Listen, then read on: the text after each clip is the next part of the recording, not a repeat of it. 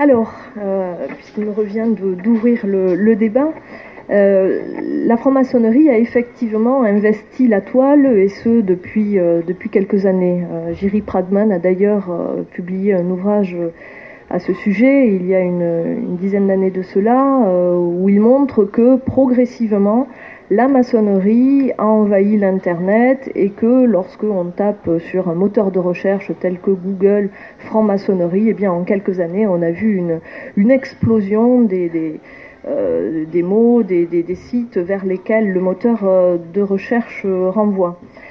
Euh, alors, cette euh, franc-maçonnerie, elle a investi l'Internet pour le meilleur et pour le pire. On va essayer de suivre un, canevas relativement simple pour euh, cette conférence. Comme on l'a fait en plus à deux voix, ce sera probablement plus, plus évident de, suivre le fil de notre pensée. avant donc d'aborder les, aspects positifs, les bienfaits que la rencontre de la franc-maçonnerie et d'Internet a pu, a pu euh, il convient euh, préalablement de, faire quelques mises au point euh, définitoires et, en termes de, limitation du, champ d'études qui, va nous occuper durant une demi-heure environ. Alors je laisserai peut-être à mon, frère définir ce qu'est le, 2.0, hein, puisque je crois qu'il avait prévu d'en parler. Voilà, tout simplement. Voilà, donc je, vais peut-être plutôt euh, distinguer les différentes euh, plateformes collaboratives euh, que la franc-maçonnerie occupe aujourd'hui.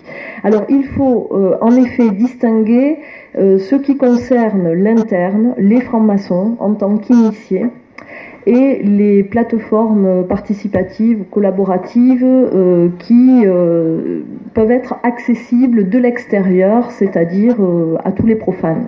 Parce qu'évidemment, d'abord les enjeux ne sont pas les mêmes et ensuite les effets, les conséquences vont être également différentes. donc tout d'abord, la franc-maçonnerie a vu se développer en interne euh, des listes de diffusion. Alors ces listes de diffusion, euh, elles peuvent concerner uniquement une loge, elles peuvent également concerner une obédience, euh, elles peuvent aussi être inter obédientielle. Alors, qu'est-ce qu'on entend par liste de diffusion interne? Eh bien, c'est un listing où, par exemple, le vénérable maître d'une loge va adresser un certain nombre d'informations à tous les membres euh, de la loge. C'est vrai également pour une obédience. Par exemple, le Grand Orient de France possède euh, un listing avec euh, une, sorte de, lettre d'information communiquée régulièrement à ses membres. Alors, ça peut être des, informations du type des événements maçonniques qui se déroulent en interne ou en externe, avec évidemment des, dates de tenue, de conférences publiques, tout ce qui concerne la vie de la loge ou de l'obédience. On voit bien que là, la visée, elle est surtout, euh, elle n'est pas tant communicationnelle que informative, informationnelle, voire informative. Au-delà de ces listes de diffusion, on peut aussi distinguer euh, des forums des forums de discussion également réservés aux initiés. Euh, donc ça veut dire que euh, on est tuilé. Euh, les, responsables de ces forums vérifient l'appartenance à la franc-maçonnerie des, personnes qui demandent à y entrer. Il y a un tuilage. se sont également développés, et je m'y attarderai un petit peu plus tard dans le second temps de l'exposé, ce qu'on appelle des loges virtuelles. Alors ça, c'est encore autre chose, euh, puisque ces, loges virtuelles, elles sont censées euh, être le, le, doublon, le reflet, le complément, le prolongement euh, de d'une loge physique.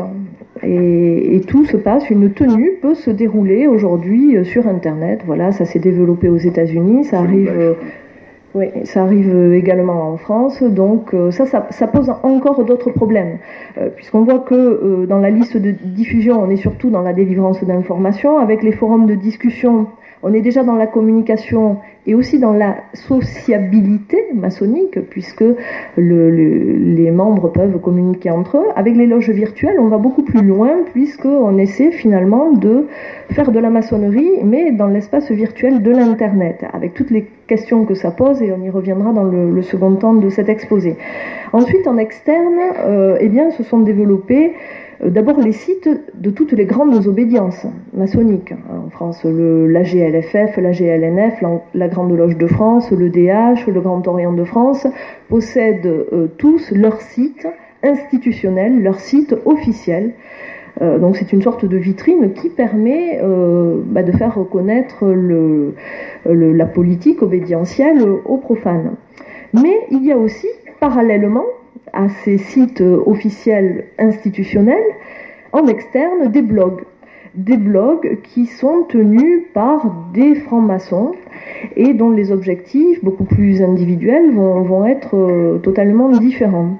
Enfin, il y a aussi les réseaux sociaux numériques, dont Facebook, où là on va trouver à la fois des, des obédiences qui vont être présentes, le Grand Orient de France a par exemple sa page, euh, son profil officiel sur euh, Facebook, mais on va trouver aussi des francs-maçons qui vont avoir leur, leur profil, leur page sur Facebook, et aussi des profanes qui se font passer pour des francs-maçons qui n'en sont pas et qui vont euh, adopter des politiques afin de discréditer l'image de l'Internet. Là, j'anticipe un peu sur la, seconde partie de l'exposé, mais tout ça pour bien voir que la question qu'on va aborder euh, là, elle est très complexe parce que elle touche à des niveaux et des domaines complètement différents. Alors, le développement de la maçonnerie sur Internet, euh, au début, ça paraissait aller de soi. Pourquoi? Parce qu'il y a un certain nombre de convergences, en tout cas apparentes, entre la franc-maçonnerie et l'Internet. Tout d'abord, le côté euh, utopique ou en tout cas utopien de l'Internet que l'on peut rapprocher de la dimension utopienne de la franc-maçonnerie. Ce que je veux dire par là, c'est que l'Internet semble réaliser le village planétaire que Marshall McLuhan euh, appelait de ses voeux. L'Internet, qu'est-ce que c'est? C'est un réseau mondial qui va rassembler des, personnes qui, sans l'Internet, ne se seraient jamais rencontrées. on voit bien le clin d'œil avec les constitutions d'Anderson, qui, euh, euh, où la maçonnerie, elle aussi, se présentait comme le centre de l'Union et visait à rassembler des personnes qui, sans elle, ne se seraient euh, jamais rencontrées. Donc, l'utopie d'Internet, et c'est véritablement une utopie parce que c'est un non-lieu. Hein, au sens premier du terme, Internet, il est immatériel, il est partout et nulle part. Euh, donc euh, Internet, c'est une utopie, c'est aussi une uchronie parce qu'on ne travaille pas du tout euh, à partir de la même temporalité. Avec Internet, on est dans le temps court, l'immédiateté. bon, donc on est à la fois dans une sorte d'utopie et d'uchronie. et le côté un petit peu village planétaire d'Internet, euh, fait évidemment écho avec cette république universelle des francs-maçons que le discours de Ramsay dès 1736 euh, évoquait de son côté. On est, euh, pour faire un autre parallèle, on est vraiment, et dans Internet et en franc-maçonnerie, dans une philosophie de la reliance, pour emprunter un terme au sociologue et franc-maçon belge Marcel Bolle de Balle. On est vraiment dans une philosophie de la reliance et on est aussi dans un réseau. on parle de la maçonnerie, d'ailleurs les médias en font leur chou gras et euh, ils prennent ce, euh, ce, côté réticulaire en son sens négatif. La maçonnerie est un réseau affairiste. Évidemment, euh, la maçonnerie, fort heureusement, euh, n'est pas n'est pas cela ou en tout cas n'est pas que cela, mais les médias mettent l'accent sur ce côté réseau, ce côté réticulaire. Et évidemment, euh, l'internet c'est aussi un réseau, un réseau mondial. Je pense à un chercheur comme Emmanuel Castells qui a écrit euh, tout un ouvrage sur le la société en réseau dont Internet est porteuse. Euh, d'autre part, eh bien, euh, Internet permet, et ça c'est le second point, de, permet à, tout un chacun euh, de participer à des débats publics. Je dirais qu'Internet, en apparence, a contribué à développer ce que Jürgen Habermas appelle l'espace public c'est un espace de réflexion, un espace de débat. Euh, Dominique Cardon a bien montré ça dans la démocratie euh, Internet, par exemple. Donc on est vraiment dans ce qui peut être un lieu de débat, de réflexion, euh, afin de faire progresser les enjeux de société, par exemple. Donc on voit bien là encore quel est le point commun avec la franc-maçonnerie, en tout cas la franc-maçonnerie euh, libérale et adogmatique, qui s'intéresse non pas seulement à des questions de type philosophique, symbolique, mais qui s'intéresse également à des questions de société. Je renvoie par exemple à la lecture de la question à l'étude des loges que le Grand Orient euh, publie euh, tous les ans. Donc je vais sans doute compléter tout cela. C'est difficile de passer après, non peux résumer à peu près ce que je voulais dire.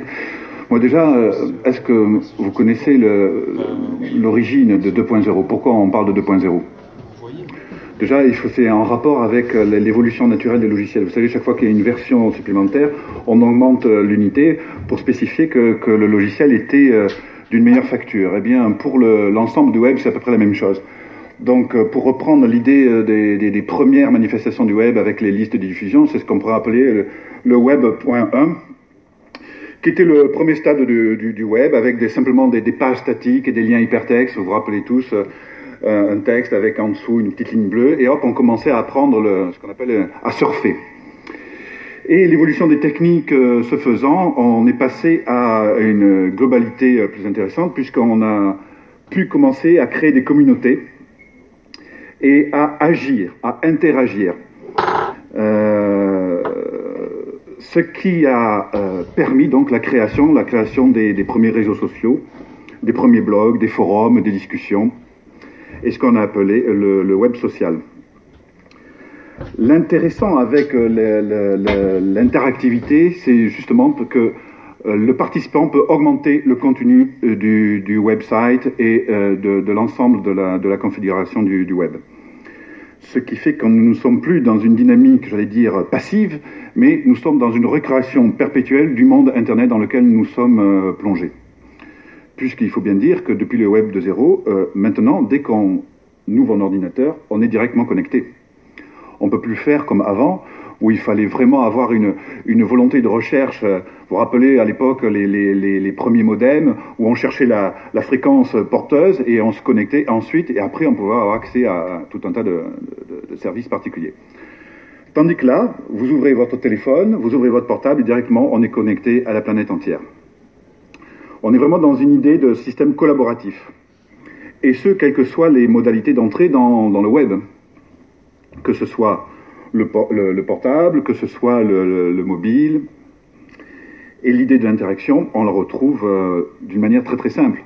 Par exemple, rien qu'avec euh, Google, qui est quelque chose de très simple, on prend une carte et tout de suite on va dire, ben voilà, euh, j'ai une Renault à vendre ou je fais une super conférence ici, là, je peux prendre mon téléphone, me connecter, prendre une, photo, mettre, mettre en repère et tout de suite l'ensemble de, mes followers, comme on dit, par exemple sur le, blog, sur Twitter, etc., vont pouvoir savoir que je suis ici avec Céline et en train de discuter sur le, web. Alors après, on va attaquer euh, tout ce qui concerne ce qu'on met dans le web, le contenu. Alors évidemment, déjà, il y a le contenu, le contenu personnel, et après, évidemment, on va parler du contenu euh, euh initiatique. D'abord, le web, euh, on voit, libère la parole.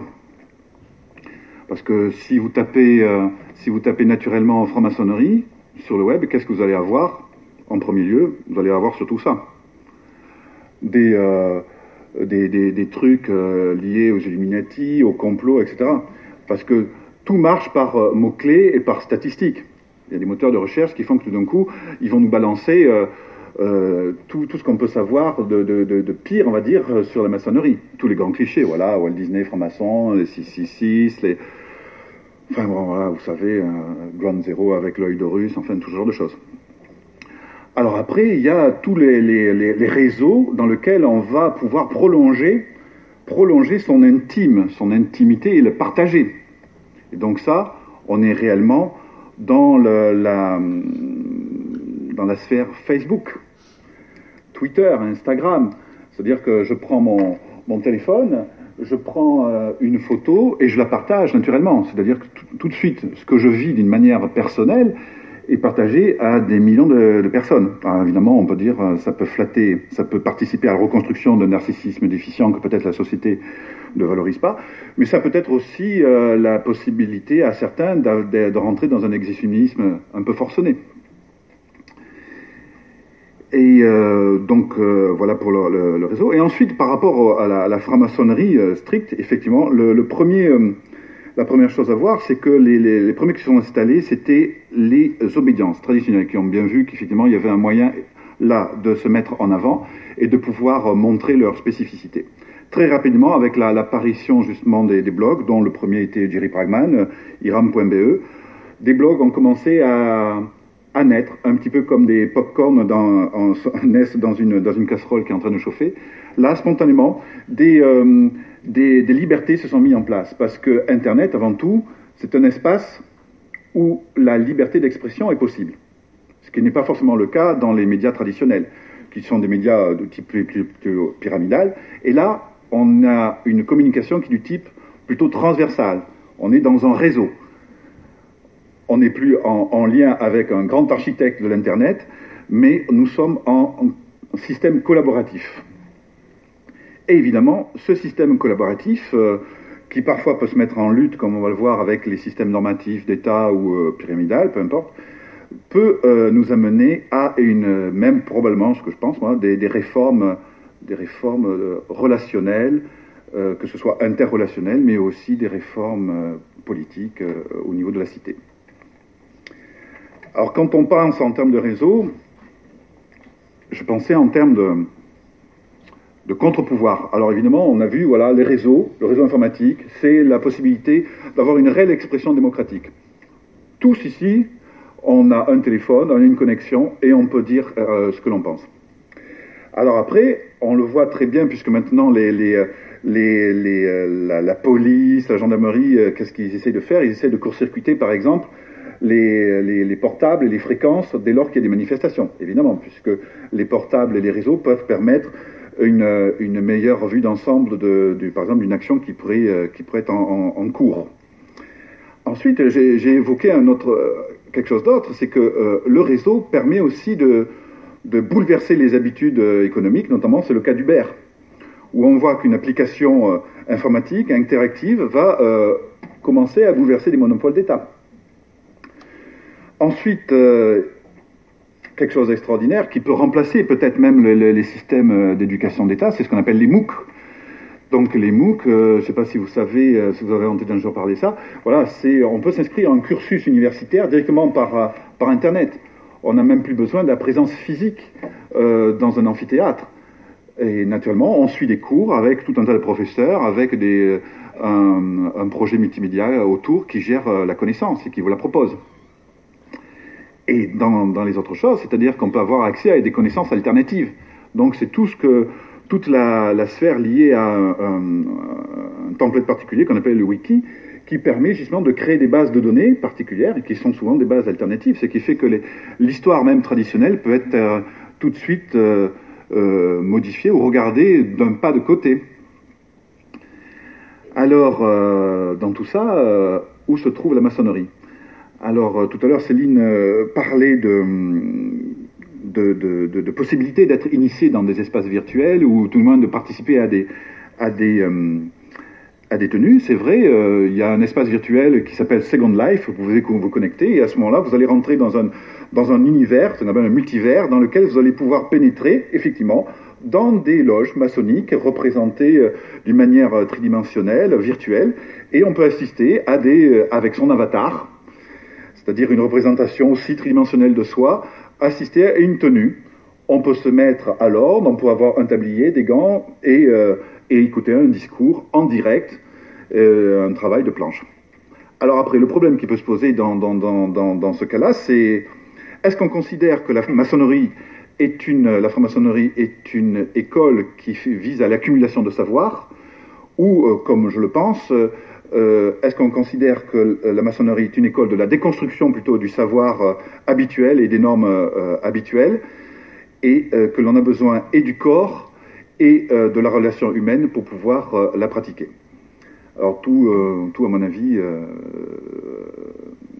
va, se centrer sur ce, problème, à mon avis, dans, dans, tout ce qui est la relation entre la, la, capacité initiatique que l'on essaye de, faire germer dans, les loges et, euh, et, l'Internet. Alors, la, comme je vous disais, voilà, la première, on peut dire que la première FM, la FM 1.0, ça pourrait, ça pourrait être justement la, la génération pyramidale, la gestion pyramidale traditionnelle, archétypale, avec le chef en haut qui dispense le savoir, un petit peu comme, comme quand le professeur déverse le savoir euh, traditionnellement sur, sur, sur l'élève. Et donc évidemment, la, franc-maçonnerie 2.0, c'est la génération réseau, la génération où on est tous en contact. Ce qu'on a pu voir euh, très très euh, récemment, il y a à peu près deux ans, face à des événements qui ont secoué la, sphère euh, maçonnique, puisque notamment avec la fameuse CMF de la, Grande Loge, etc., où tout d'un coup les événements, les événements ont été relayés. Ce qui était avant dans du domaine de l'intime, du fonctionnement, on va dire, euh, intime des obédiences euh, maçonniques, voire même des loges, était à ce moment-là divulgué et relayé un peu partout. Ce qui fait que des prises de conscience ont pu avoir lieu, des mouvements euh, ont pu avoir, des scissions d'obédience ont pu avoir lieu à, ce moment-là, grâce, grâce à la, puissance informationnelle du, réseau.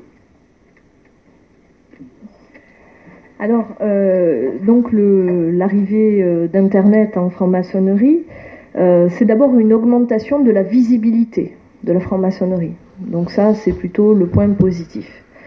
Toutefois, il faut peut-être un peu nuancer euh, ce, point-là parce que c'est euh, avant toute chose un choc culturel.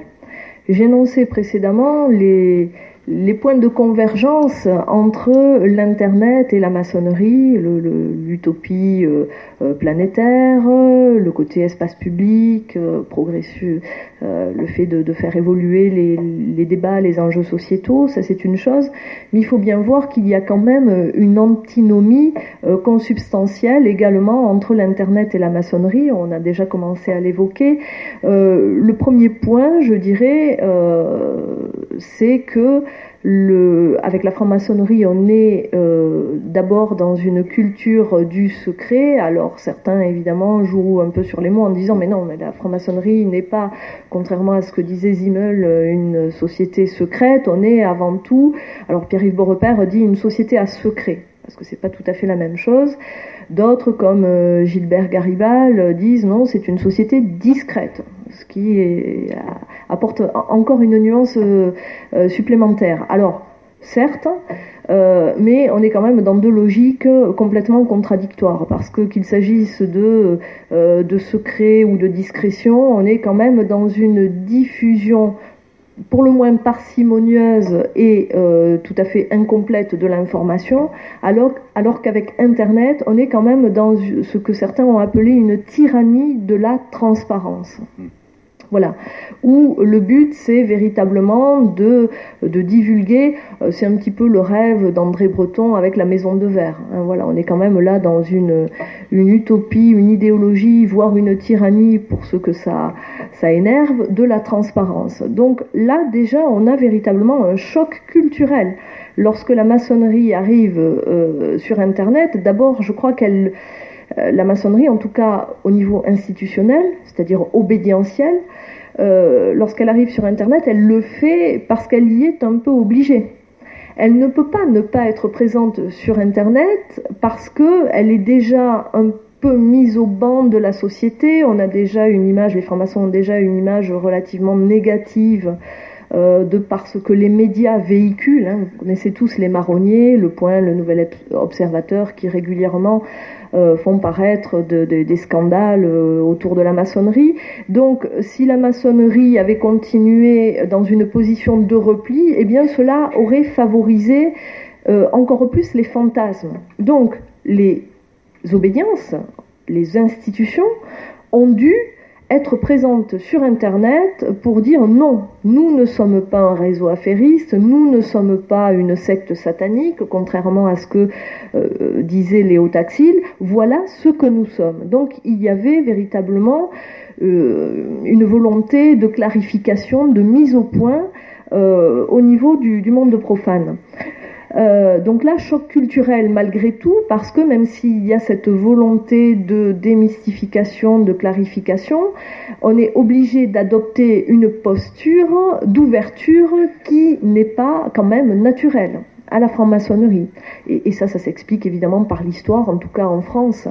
1738, hein, euh, la bulle euh, de Clément XII, in eminenti, bon, et puis ce qui, le 19e siècle, avec euh, le, soi-disant, le, prétendu complot judéo-maçonnique, Léo Taxil, et puis évidemment la Seconde Guerre mondiale avec, avec Bernard Faye, avec le régime de Vichy, les persécutions et tout ce que l'on sait. le deuxième point de, de divergence entre l'Internet et la maçonnerie, que nous avons déjà commencé à évoquer, c'est le fait qu'on est sur un espace-temps complètement différent.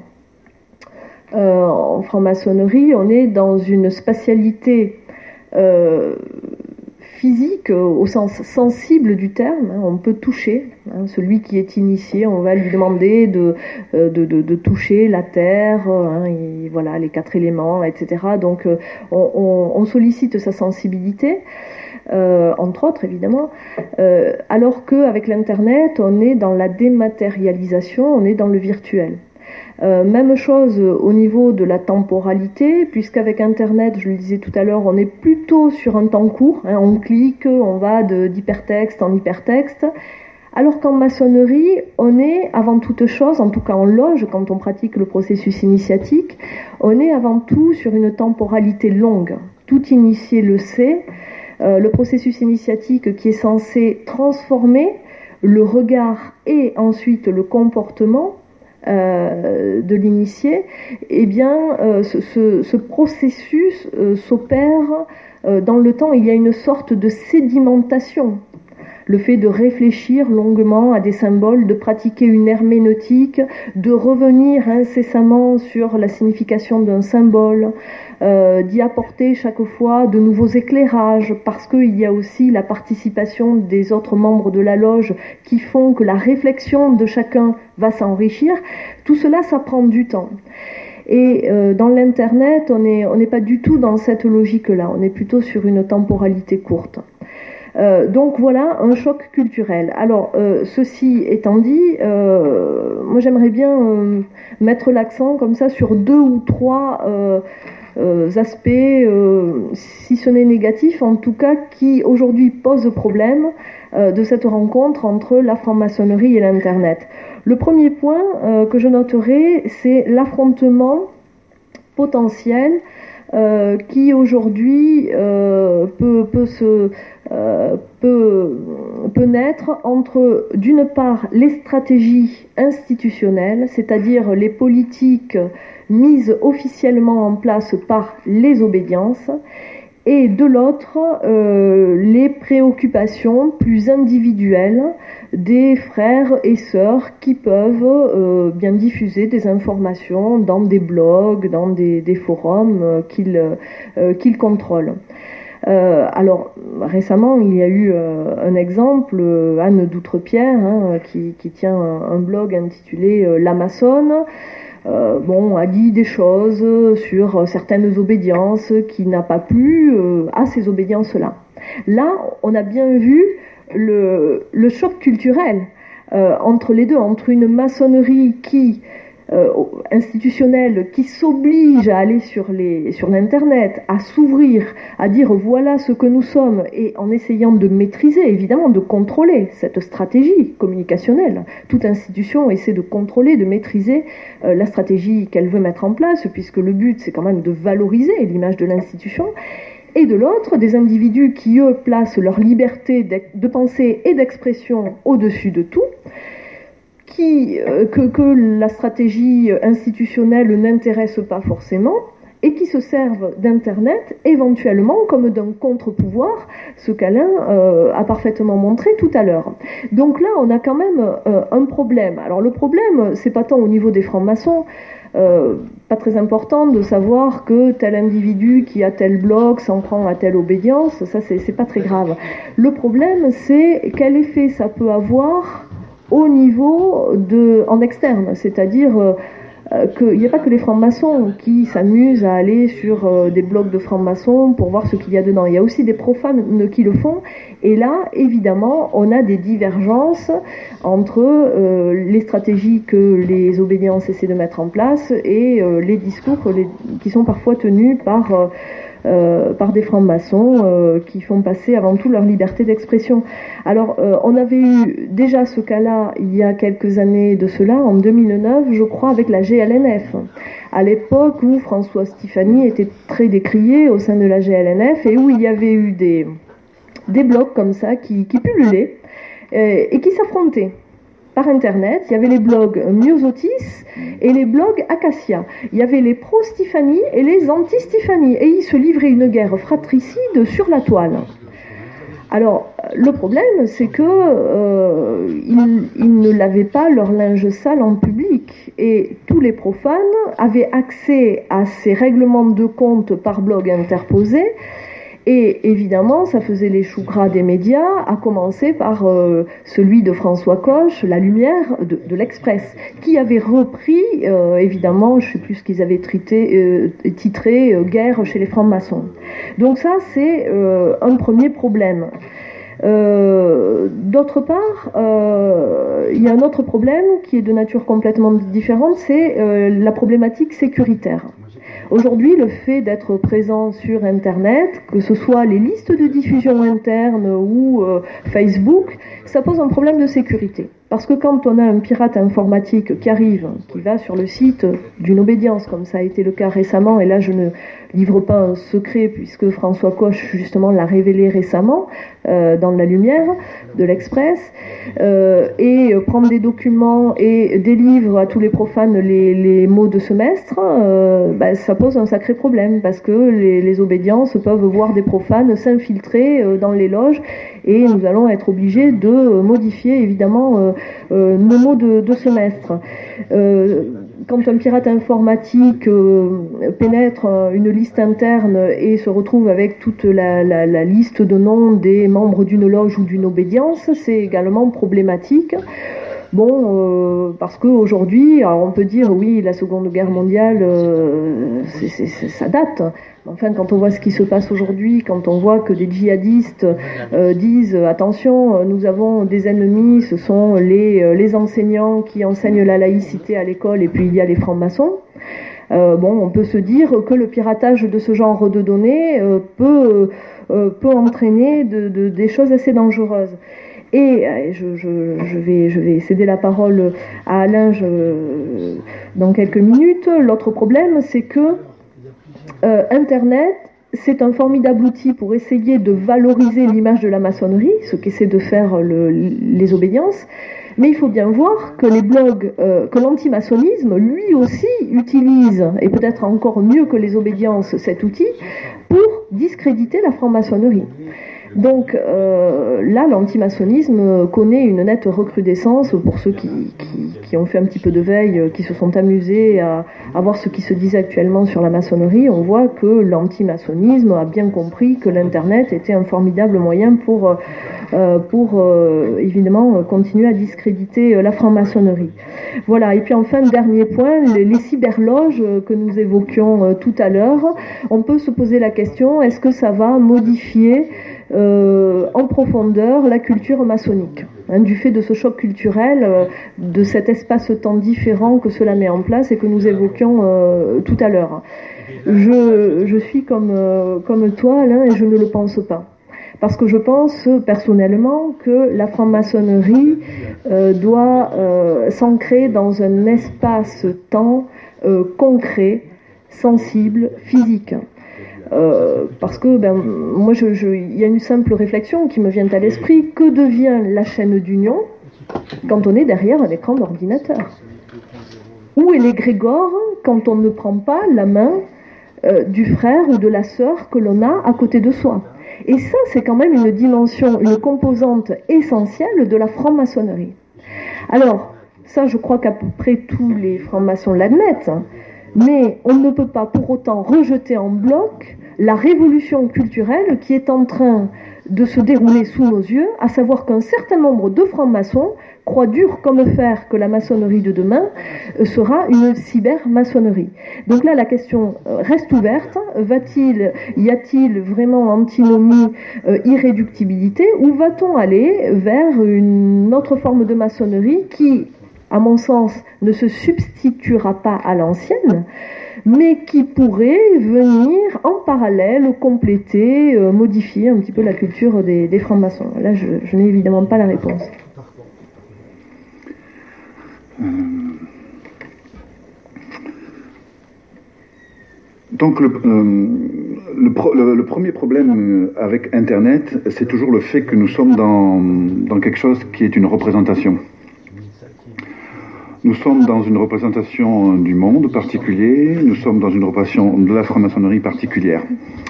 Mais comme on le dit, la carte n'est pas le territoire.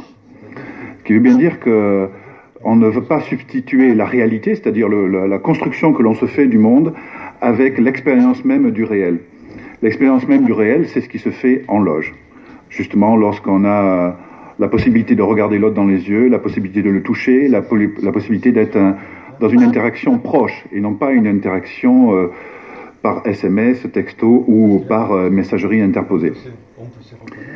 Donc euh, je, ne fais l'initiation avant tout est un psychodrame et le psychodrame nécessite de mettre le corps la pensée et l'émotionnel à rude épreuve, de façon à la déstabiliser, de façon à pouvoir avoir accès à quelque chose qui n'est pas de l'ordre du construit mais qui est de l'ordre justement de l'inattendu, du nouveau, et qui va nous permettre justement de révéler, de, trouver cette fameuse petite lumière qui va nous permettre de progressivement de faire des pas de côté pour essayer de comprendre le réel, et non plus de rester dans notre propre réalité. Donc c'est le piège qui est, qui est, tendu par toutes les images que l'on nous propose. Il faut penser, euh, les images, avant c'est ce qu'on appelait l'idolâtrie. Quand on aime l'image, on est idolâtre on adore, euh, on adore euh, un concept, une image. C'est bien pour ça que toutes les religions euh, disent en premier lieu, on fait surtout pas d'image de la représentation de la divinité. C'est pas, c'est pas une histoire de faire une tant, tant même des images concrètes, une sculpture ou une peinture. C'est aussi non plus aussi faire des concepts. Après, on va, on va parler de, la psychologie, ça va aller plus loin. Alors l'autre chose, effectivement, comme disait Céline, c'est que le réseau permet l'expansion aussi, ce que j'appellerais la pensée brune. C'est-à-dire cette pensée brune, c'est cette pensée des extrémistes, violente, euh, euh, raciste, euh, enfin tout, tout, tout, tout, genre de choses qui visent à, à, à séparer plutôt qu'à réunir. Alors effectivement, nous, nous sommes un centre d'union et euh, le fait de pouvoir collaborer d'une manière indirecte ou non à, à des, des, des, propos, par exemple, à des propos qui pourraient euh, euh, séparer plutôt qu'unir les êtres humains est, est, un problème. Par exemple, le problème qui a été lié justement avec le fameux, les, fameux, le, fameux piratage de la Grande Loge. Et c'est là où on voit aussi que les réseaux et l'interactivité a, a, du bon, parce que finalement, euh, quand, euh, quand moi c'est euh, Jean, Laurent Turbet qui m'a averti que, ça avait été que, Jean Laurent Turbet c'est celui qui s'occupe de la communication pour la Grande Loge, il m'a averti que le site avait été piraté. Donc j'ai commencé à faire un premier article qui a été diffusé. Coche a repris l'article. Seulement dans mon article j'avais mis le lien le lien informatique par exemple vers le, le, site qui avait été piraté. Grosse erreur. On va pas donner de, de de l'eau au moulin. Alors, donc tout de suite, effectivement, j'ai fait un correctif et j'ai enlevé le site pour éviter de relayer finalement quelque chose qui, qui allait nous desservir, tout en conservant l'essentiel de la, de la communication. C'est-à-dire, attendons, attention, il y a euh, des failles, euh, des failles dans la sécurité des sites et euh, il y a des gens qui sont très très malins et qui peuvent effectivement plonger dans, dans nos petits, nos petits secrets. Or, euh, autre chose, euh, alors, je, je, suis assez suivi sur Facebook, sur, sur, un, sur Internet, etc. Et finalement, ça amène à beaucoup de choses. Même ça a commencé déjà rien qu'au premier livre. Premier livre que j'ai écrit, j'ai reçu des lettres d'intégristes chrétiens qui m'ont envoyé, qui envoyé euh, des petites, euh, des petites, euh, des petites, comment on appelle ça, des petits médaillons avec la Vierge Marie en disant attendez, on, on prie pour vous parce que là, ça va pas du tout. Véridique, hein ça a été relayé par l'édition, mais c'est extraordinaire. Et euh, j'ai fait le salon du livre de Paris il y a, trois semaines. Et là, il y a un, homme qui est passé devant le stand d'Etrade, qui, qui, est une, grosse maison d'édition et de, fabrication de, décors maçonniques. Et il, euh, il, regarde, il regarde, il voit euh, philosophie, ésotérisme et franc-maçon. Et là, il nous regarde, il dit les francs-maçons, tous ces chiens, il va falloir tous les tuer. Alors, on n'a même pas eu le temps de réagir, il était parti comme ça. Et deux jours plus tard, je recevais un message sur Facebook en disant Attention, Alain Surbost, avec ta franc-maçonnerie, je sais qui tu es, où tu es, tu vas voir, on va s'occuper de toi.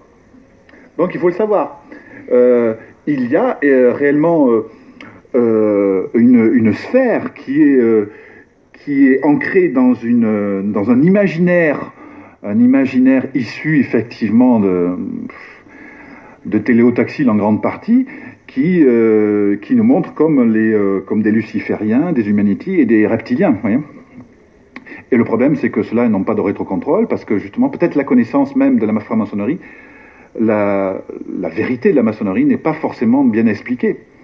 Parce que mine de rien, le, je crois, moi, à la valeur de la connaissance. Je suis un, voilà, un enfant de la République. Je, tout ce que je sais, c'est grâce à mes professeurs. Et quand mes professeurs m'expliquaient quelque chose, j'avais tendance à, à, les, regarder d'un regard euh, plus lucide, plus intelligent.